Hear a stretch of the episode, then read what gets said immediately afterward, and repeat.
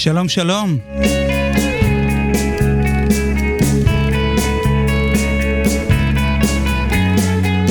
הגעתם לפרק 14 בסדרה על הרולינג סטונס.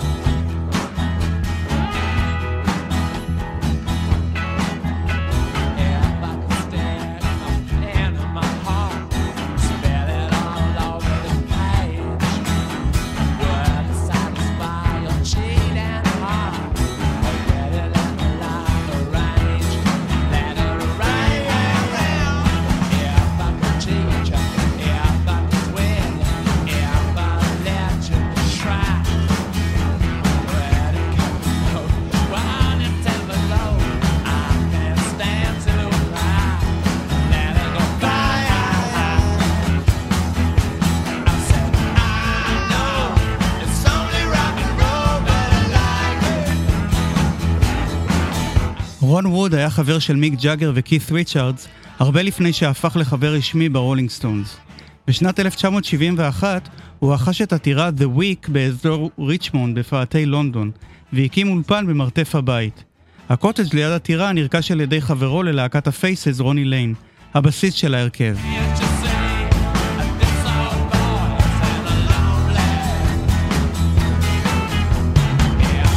ביוני 1973 רוני ליין עזב את הפייסס, וגם את הבית, וקית' ריצ'רדס הגיע לגור שם במקומו.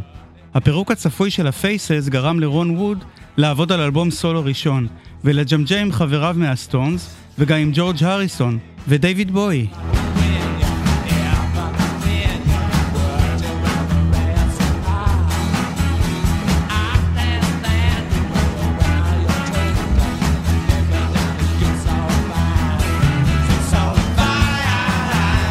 השיר It's Only Rock and Roll החל מג'ם סשן ביולי 1973, חודש לפני שיצא האלבום Goats Head Soup, בהשתתפות רון ווד בגיטרה חשמלית וגיטרה אקוסטית 12 מיתרים, ווילי וויקס נגן אולפן מבוקש באותה תקופה בבאס, קני ג'ונס המתופף של הפייסס, ודייוויד בואי בשירה.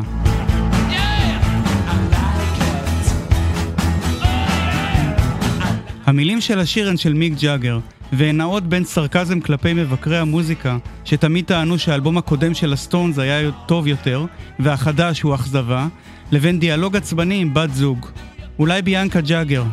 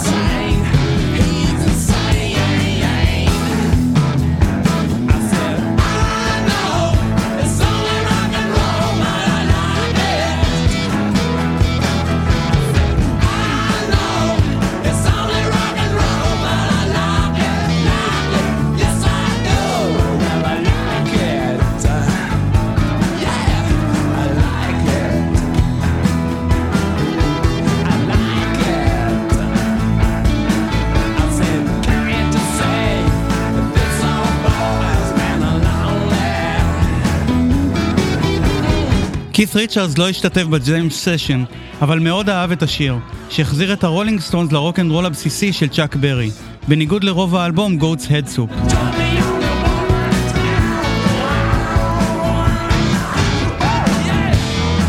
אבל ריצ'רדס לא אהב את דיוויד בואי באופן כללי ואת השירה שלו בשיר באופן פרטני.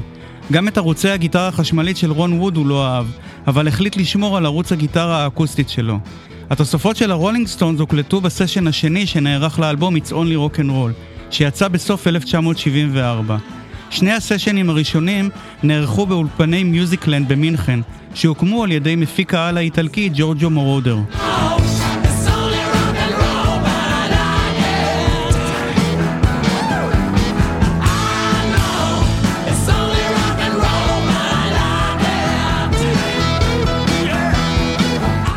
ויימן הוקלט על חשבונו של ווילי וויקס, אבל ערוץ התופים של קני ג'ונס הושאר, אולי כי מראש הושפע מצ'ארלי ווטס, ולא הייתה סיבה למחוק אותו.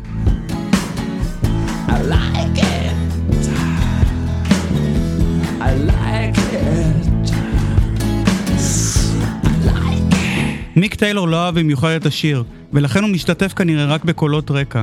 התקליטון יצא ביולי 1974, בדיוק ביום ההולדת ה-31 של מיק ג'אגר.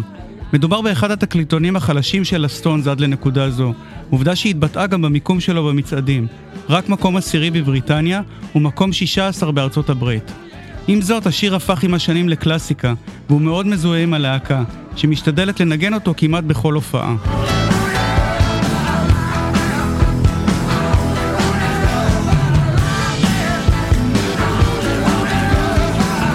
קרדיט הכתיבה לשיר היה כרגיל לג'אגר וריצ'רדס.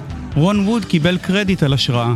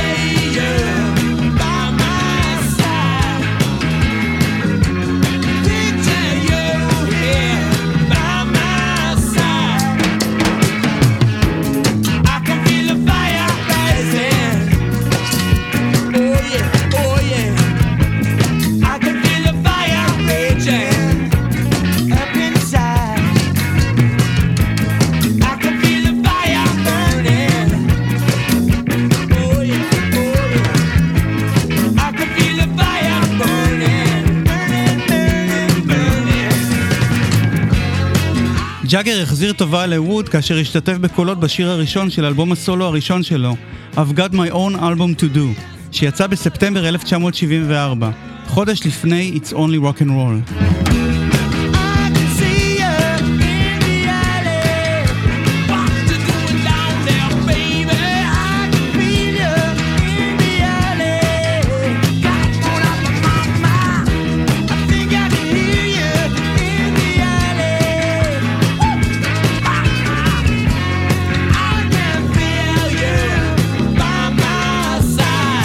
שם האלבום היה בדיחה על דברים שמיק ג'אגר וג'ורג' הריסון אמרו במהלך הסשנים עם רון ווד, על כך שהם צריכים ללכת להקליט את האלבומים שלהם.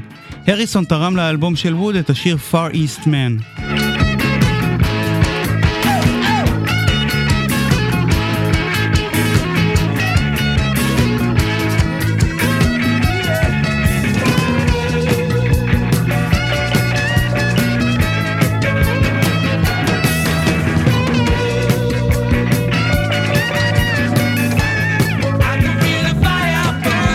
השיר I Can Feel the Fire הוא שיר רגעי, ובוצע על ידי הפייסס בסיבובי ההופעות שלהם בשנים 1974 ו-1975. בקולות רקע שוב דיוויד בוי, כמו בשיר It's Only Rock and Roll.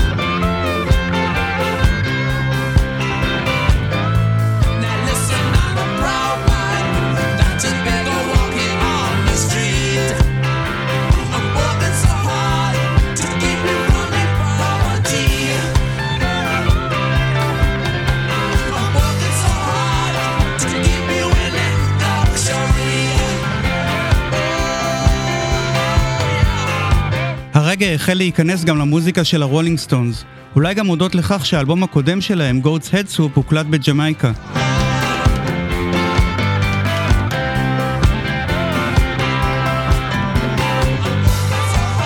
השיר Luxury הוקלט בסשן הראשון של האלבום It's Only Rock and Roll, בנובמבר 1973. אליו הגיעו הסטונס חמים מסיבוב ההופעות באירופה. עם זאת, מיק טיילור נעדר מכל ההקלטות בסשן הראשון, ולכן הוא לא משתתף בשיר הזה.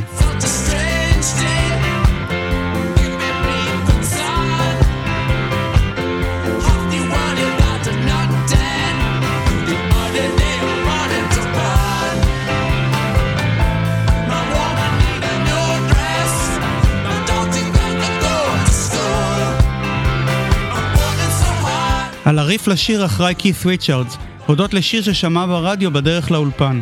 אבל גם אחרי שנמצא הריף, השיר היה תקוע עד שצ'רלי ווטס הגיע עם הקצב המתאים לשיר. גם כאן, כמו בשיר הנושא, מדובר בסופו של דבר בשיר רוקנרול, שמושפע מצ'אק ברי.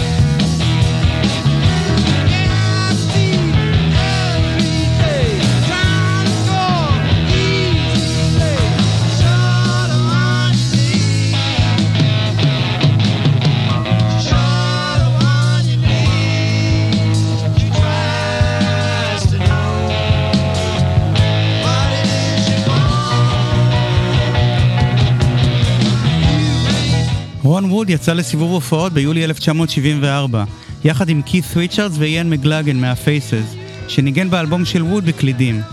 ההופעה בקילבורן בצפון מערב לונדון הוקלטה ויצאה ב-2007. במהלך ההופעה נוגן השיר Sure the One You Need, שכתבו ג'אגר וריצ'רדס. קית' ריצ'רדס שר כאן.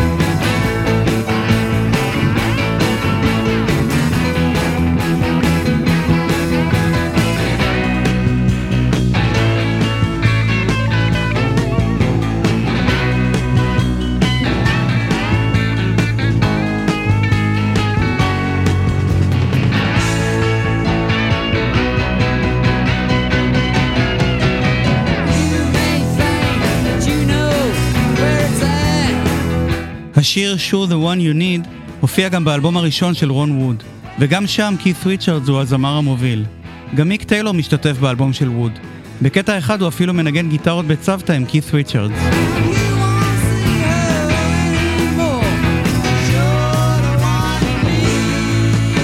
הרולינג סטונס לא שחררו ביצוע מוקלט של השיר, והם ביצעו אותו רק פעמיים, בסיבוב ההופעות של 1975.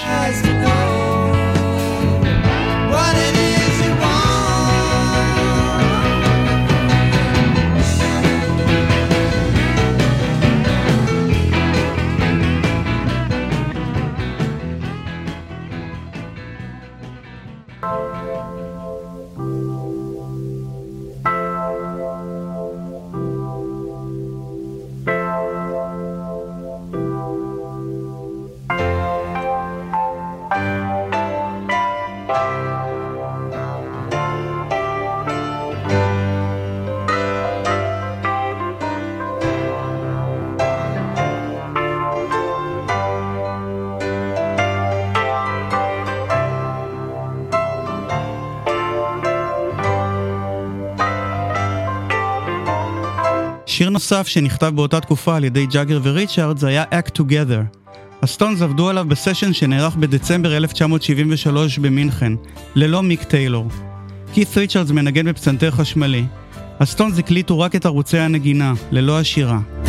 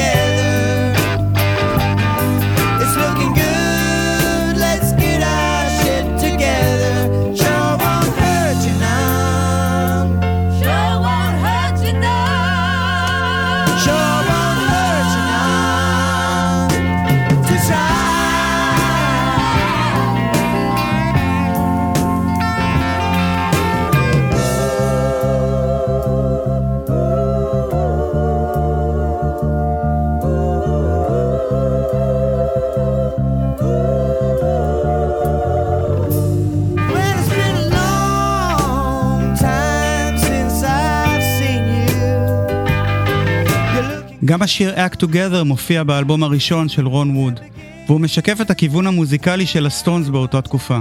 השפעות של מוזיקת נשמה של התקופה וגם קאנטרי. כמו בגרסה של הסטונס, גם כאן קית' ריצ'רדס מנגן בפסנתר חשמלי.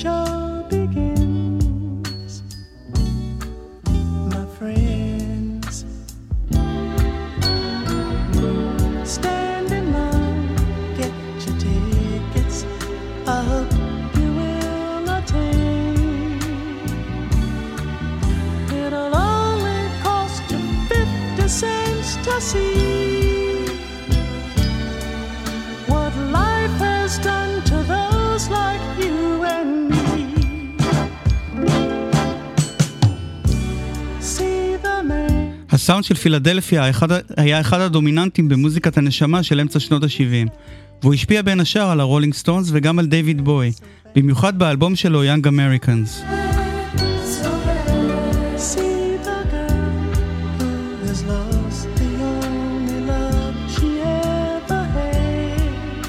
אחד ההרכבים שפעלו בז'אנר היה ההרכב הקולי בלו מג'יק, שהקליט בחברת התקליטים אטלנטיק, ויצר מוזיקת נשמה נוטפת דבש, שהייתה אופיינית לפילדלפיה, למשל בהרכבים The Stylistics וה-Delphonics.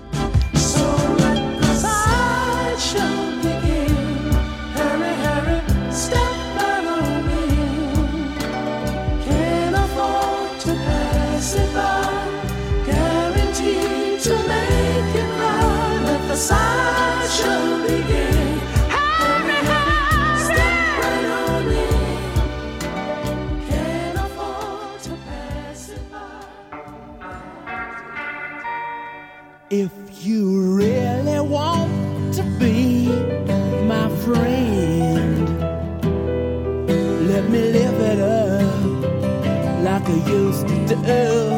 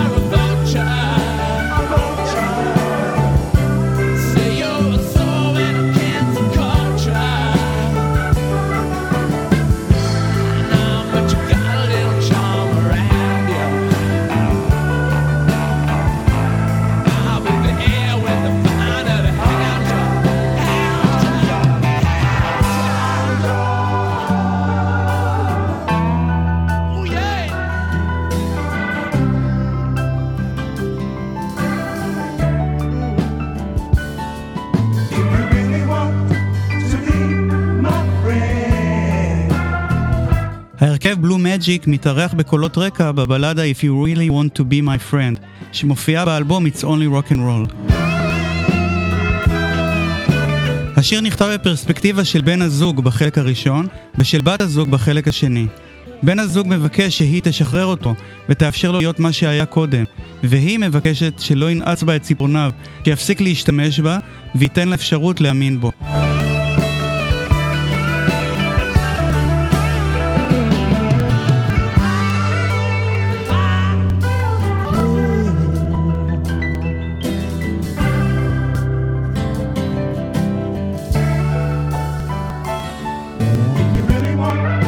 השיר הוא ככל הנראה פנייה של ג'אגר לאשתו ביאנקה, לשחרר את הלחץ ממנו, נושא שחוזר על עצמו בכמה שירים באלבום.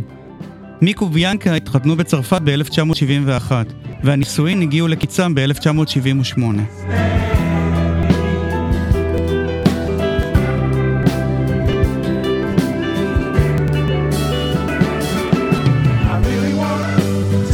כיס ריצ'רדס פותח את השיר עם אקורד שמוגבר באופן כזה שיוצר צליל חלומי. הצליל הזה ימשיך לככב גם באלבום הבא של הסטונס, Black and Blue. ניקי הופקינס התמחה בבלדות של הסטונס, וגם כאן הוא לא מאכזב על הפסנתר.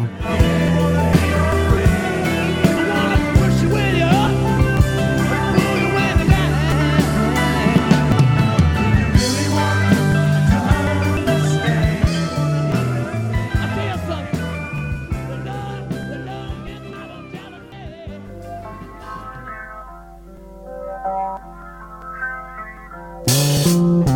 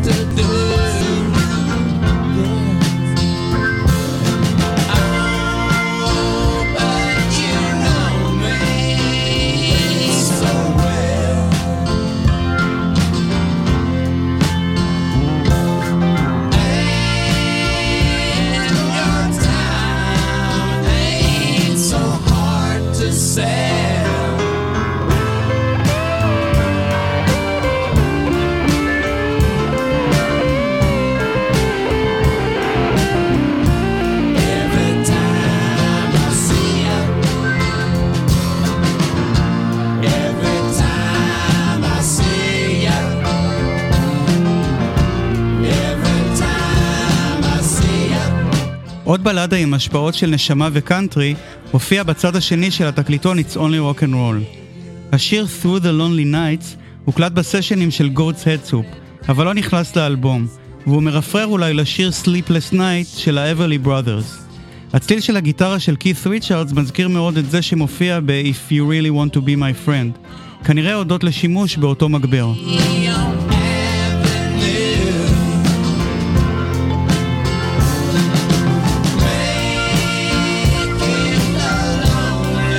הפסנתר של ניקי הופקינס התפסף מאוחר יותר, בסשנים שנערכו באולפני איילנד בלונדון.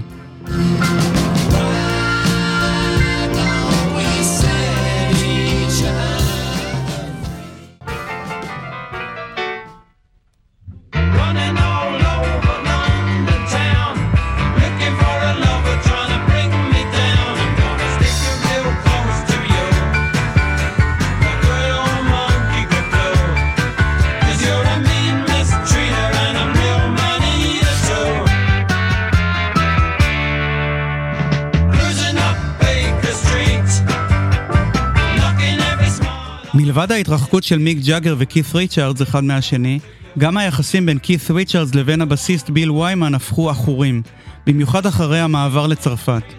ויימן לא אהב את השעות המוזרות שקית' ריצ'רדס כפה על חברי הלהקה, עקב הרגלי השינה יוצאי הדופן שלו. ההתרחקות של ויימן מהלהקה גרמה לכך שהוא לא השתתף בהרבה הקלטות, באלבומים Exile on Main Street ו Goats Head Soup, וקית' ריצ'רדס ומיק טיילור החליפו אותו בתפקידי הבאס.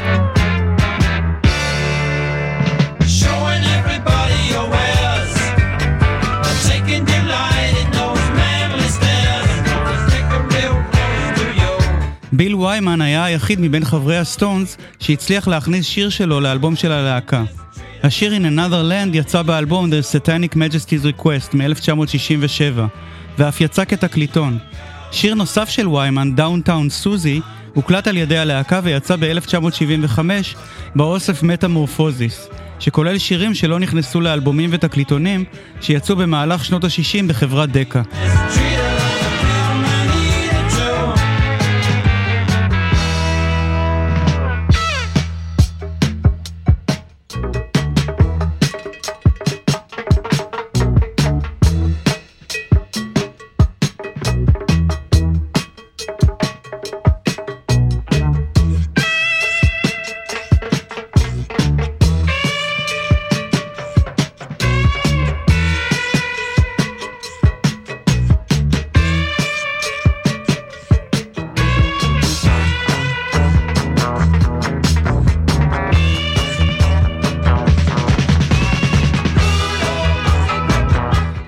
ב-1974 הוציא ויימן אלבום סולו ראשון, Monkey Grip, שכלל נגנים משובחים כמו הקלידנים דוקטור ג'ון וליאון ראסל, והגיטריסטים דני קורצ'מר ולואל ג'ורג'.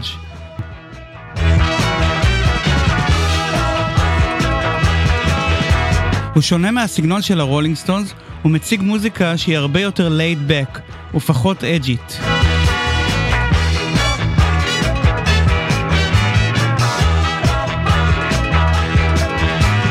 האלבום הוקלט בלוס אנג'לס באולפני רוק רקורד פלנט, סליחה, בין נובמבר 1973 לפברואר 1974.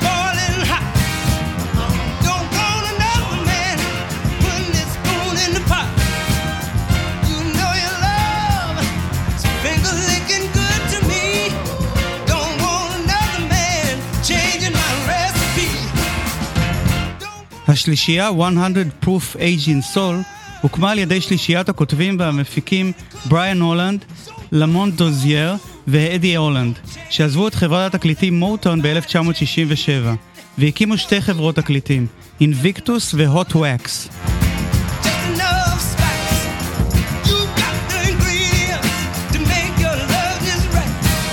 בהרכב 100 Proof היה חבר בין השאר ג'ו סטאבס, אחיו של ליוואי סטאבס, מהצמד Four Tops. השיר Too Many Cooks, Spoil the Soup, היה התקליטון השני שלהם, שיצא בחברת Hot Wax, והוא נכתב על ידי איי-ג'יי בונד ורונלד דונבר.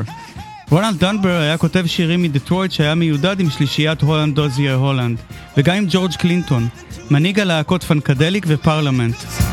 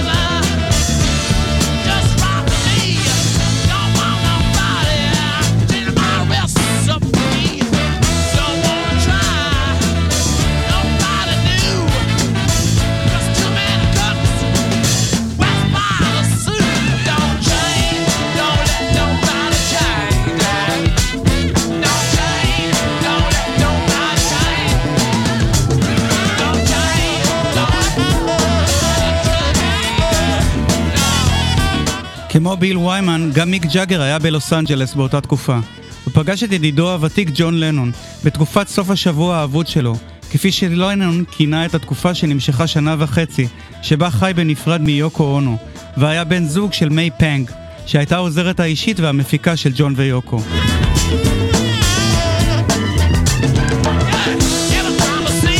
הביצוע של מיק ג'אגר ל-Too Many Cooks הוקלט ב-1973 באולפני רקורד פלנט בלוס אנג'לס והופק על ידי ג'ון לנון. בשיר מנגנים ג'סי אד דייוויס ודני קרוצ'מן בגיטרות. ג'ק ברוס לשעבר מקרים מנגן בבאס, ג'ים קלטנר בתופים ואל קופר בקלידים.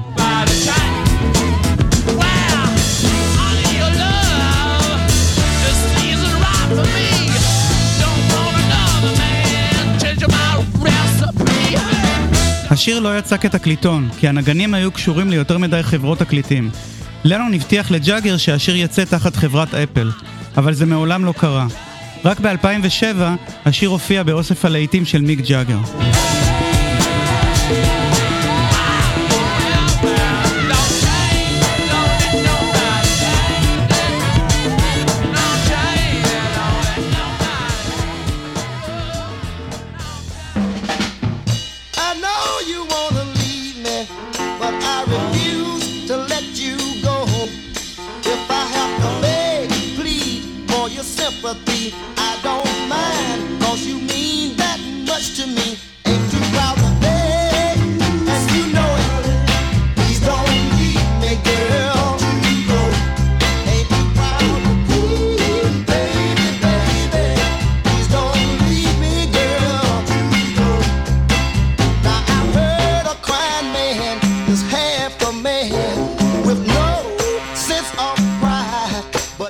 הסטונס חזרו ב-1974 למוזיקת הנשמה, שנזנחה אצלם בערך מ-1966, ואל גרסאות הכיסוי. במהלך ההקלטות ל-It's Only Rock and Roll הוקלט בין השאר השיר Drift Away של זמר הנשמה דובי גריי, שנכתב על ידי מנטור וויליאמס, אבל הוא לא יצא בסופו של דבר.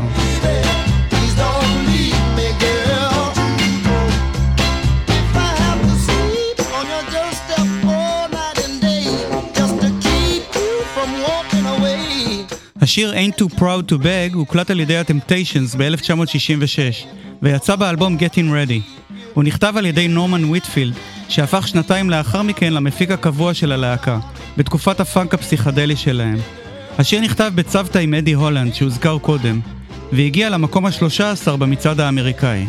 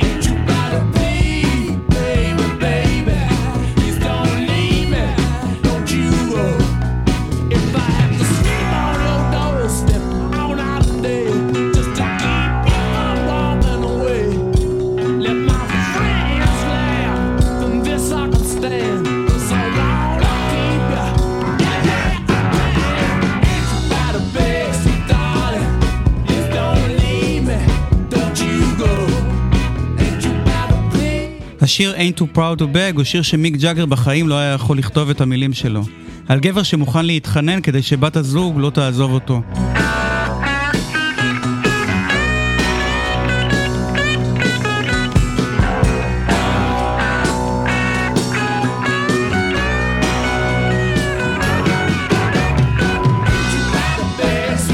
הגרסה של הסטונס ל-Ain't Too Proud to Beg הוקלטה בסשן הראשון ל-It's Only Rock and Roll, בנובמבר 1973, ולכן היא ללא מיק טיילור.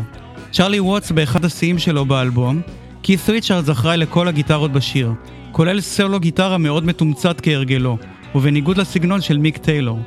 בילי פרסטון על פסנתר ו Clavinet.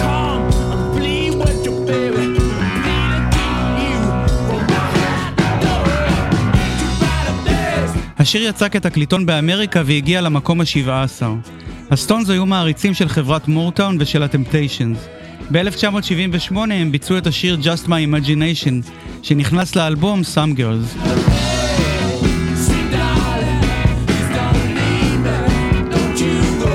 הם גם ביצעו באלבום הראשון שלהם שיר נוסף של אדי הולנד, Can I Get a Witness, שהוקלט במקור על ידי מרווין גיי.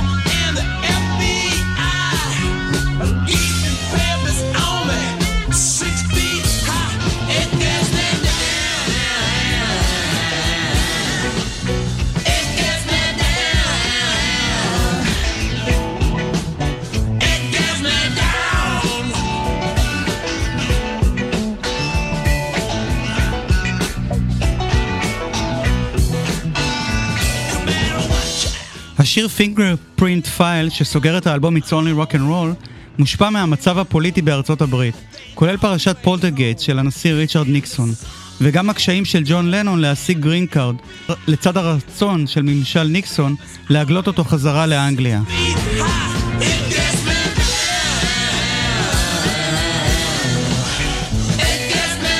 השיר מדבר על ההרגשה של האח הגדול שצופה בך, שמרפררת לספר 1984 של ג'ורג' אורוול. אולי בהשפעת האלבום שהוציא דיוויד בואי באותה שנה, Diamond Dogs, שמדבר בדיוק על אותם נושאים.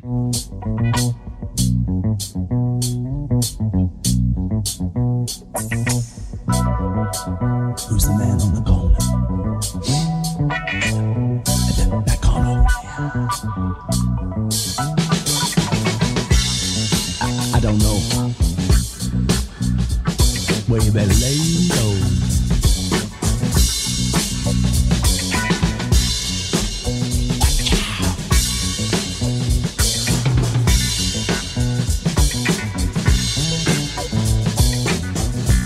עוד דבר משותף לאלבום של בוי וזה של הסטונס הוא מעצב העטיפה הבלגי גי פלאר, שהיה אחראי לאירועים, סליחה, לאיורים הריאליסטיים של כוכבי רוק בספר Rock Dreams של ניק כהן.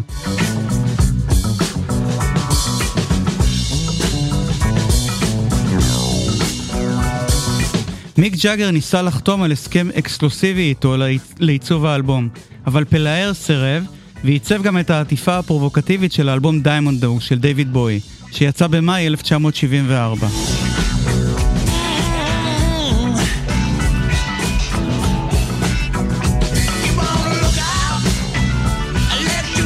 פלאר צייר את חברי הרולינג סטונס כאלים המוקפים בלהקת מעריצות. אולי החלום הרטוב של ג'אגר.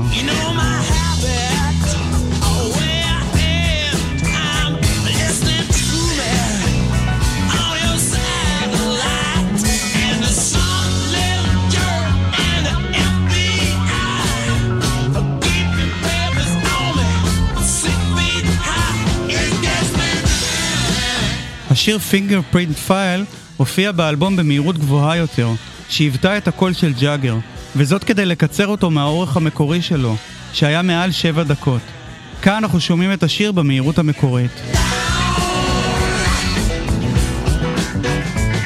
Hello, baby.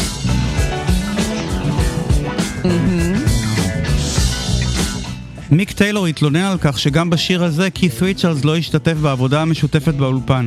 והיו אלה שוב ג'אגר, ווטס וטיילור שנכחו בהקלטה, כאשר קית' ריצ'רדס הקליט את התפקידים שלו מאוחר יותר.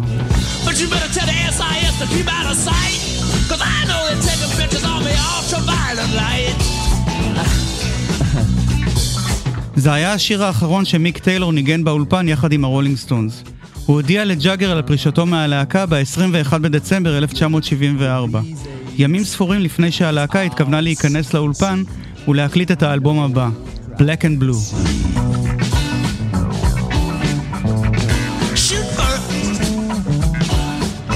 That's right.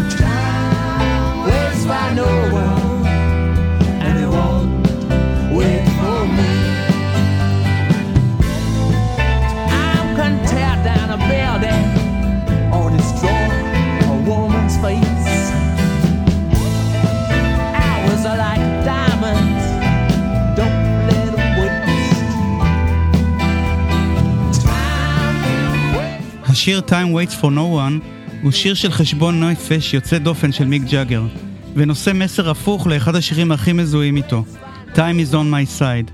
גם השיר הזה, כמו Waiting on a Friend שהזכרתי כבר קודם, מדבר על התמודדות עם הזדקנות.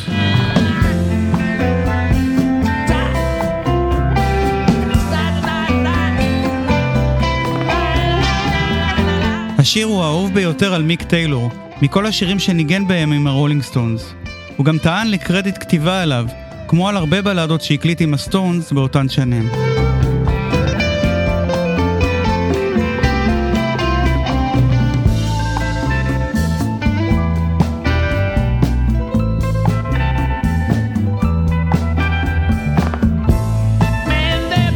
מיק טיילור מנגן סולו ארוך וממושך לאורך כמה דקות בסוף השיר.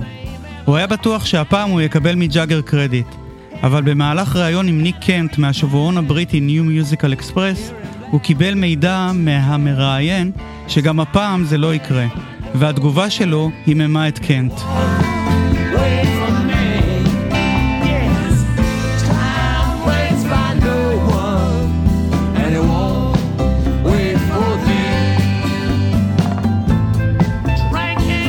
טיילור מנגן כאן באקורדים שלא אופייניים לסטונס, C Major 7 ו- F Major 7. הוא לקח את הסטונס למחוזות שלא בטוח שקית' ריצ'רדס הרגיש נוח בהם. בדיעבד ריצ'רדס טען שטיילור היה גיטריסט מחונן, אבל היה צריך לשכוח מכתיבת שירים ולהשתחרר מהרצון להוביל את הלהקה, או להפיק אותה.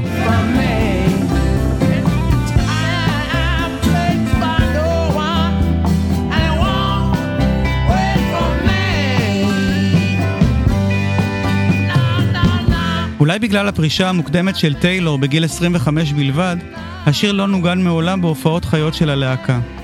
ואולי הוא גם מעלה זיכרונות שחברי הלהקה העדיפו לשכוח.